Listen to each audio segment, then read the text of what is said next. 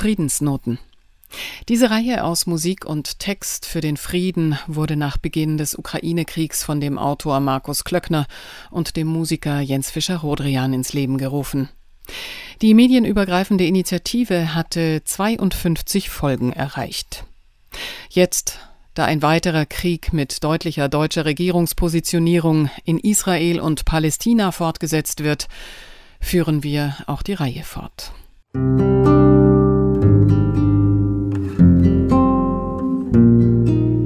Aish heißt Ich lebe.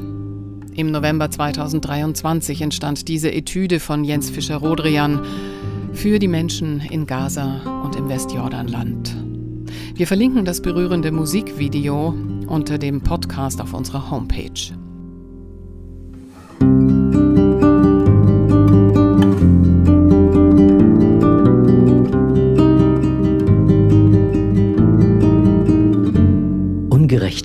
Aufs tiefste empfinden. Ist Deutschland verpflichtet, bedingungslos solidarisch mit Israel zu sein? Nein. Man sollte mit keinem Staat bedingungslos solidarisch sein, auch nicht mit dem eigenen, wenn man sich als souverän und nicht als Untertan begreift. Bedingungslos solidarisch kann man mit seinen Kindern sein, weil die Liebe zu den Töchtern und den Söhnen im besten Fall keine Bedingungen stellt. Trägt Deutschland aufgrund seiner Geschichte eine besondere Verantwortung, das Leben von Menschen jüdischen Glaubens zu schützen? Ja, natürlich. Darüber hinaus liegt jedoch die wichtigste Aufgabe darin, Zitat, uns die Fähigkeit zu bewahren, Ungerechtigkeit, die irgendwo auf der Welt passiert, aufs tiefste zu empfinden. Che Guevara. Wenn eine Apartheidsregierung ein ganzes Volk kollektiv für einen Terroranschlag bestraft, Menschen, die seit Jahrzehnten unter der Besatzung genau dieser Regierung leiden, Familien, denen man täglich ihr Land raubt, Kinder, die man für Generationen traumatisiert, Flüchtlinge, denen man das Recht verwehrt, in ihre Heimat zurückzukehren, sie staatenlos macht und zu Menschen zweiter Klasse degradiert, dann halte ich es für meine Pflicht, als Künstler, als Vater und als Mensch aufzustehen und zu sagen, dies geschieht nicht in meinem Namen. Da ich mir Frieden für Israel wünsche, werde ich für die Freiheit des palästinensischen Volkes auf die Straße gehen. Das eine ist ohne das andere nicht möglich. Genauso wie ein dauerhafter Frieden in Europa nur mit Russland und nicht ohne Russland funktionieren wird.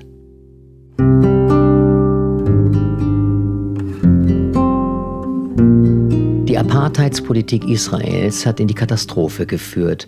Eine weitere Nakba mit jetzt schon über 20.000 Toten und zwei Millionen Flüchtlingen ist das Ergebnis. Ein Ende ist nicht in Sicht. Die Voraussetzung eines Völkermords laut UN-Resolution von 1951 ist erfüllt. Die Entmenschlichung einer Bevölkerungsgruppe, der gezielte Angriff auf die Zivilbevölkerung und die Zerstörung lebens- und überlebenswichtiger Einrichtungen wie Schulen, Krankenhäuser, Moscheen und Kulturstätten. Darüber hinaus kündigen einige Regierungsvertreter des Staates Israel die Auslöschung des palästinensischen Volkes an. Man muss ihnen nur zuhören. Die Vertreter der deutschen Regierung hören lieber weg und enthielten sich bei der Abstimmung in der UN für eine Waffenruhe.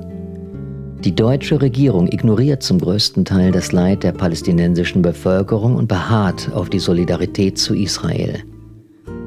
Die Opfer des Anschlages vom 7. Oktober wiegen schwer, das Leben der Palästinenser nicht. Alles ist recht, um die Hamas zu vernichten, auch 8000 tote Kinder, Stand 24. Dezember 23, werden in Kauf genommen. Es findet genau das statt, was Max Blumenthal schon vor Jahren in seinem Dokumentarfilm Killing Gaza festgehalten hat. Vertreibung, ethnische Säuberung und Völkermord. Das schlimmste Verbrechen, das ein Staat begehen kann. Das ist alles nicht neu. Deutschland kann ein trauriges Lied davon singen, die US-Amerikaner und Australier auch. Sie alle teilen eine sehr dunkle Vergangenheit, wenn es darum geht, wie Siedler mit der indigenen Bevölkerung umgegangen sind, wie sie geschändet und gemordet haben. Dass sich Israel aufgrund seiner menschenverachtenden Regierung nun nahtlos in die Hall of Shame einreiht, ist nur ein weiteres dunkles Kapitel in der von Blut und Tränen getränkten Menschheitsgeschichte. Frieden ist nach meiner Einschätzung möglich, wenn das postkoloniale Erbe überwunden wird, die geopolitischen Interessen Europas und Amerikas keine Rolle mehr spielen, die gewaltbereiten Vertreter der Regierungen keine Stimme mehr haben und die Menschen dort weitermachen können, wo sie vor 100 Jahren aufgehört haben. Als Christen, Muslime und Juden, die sich das Land teilten, gut zueinander waren. Frieden für die Menschen in Palästina Israel.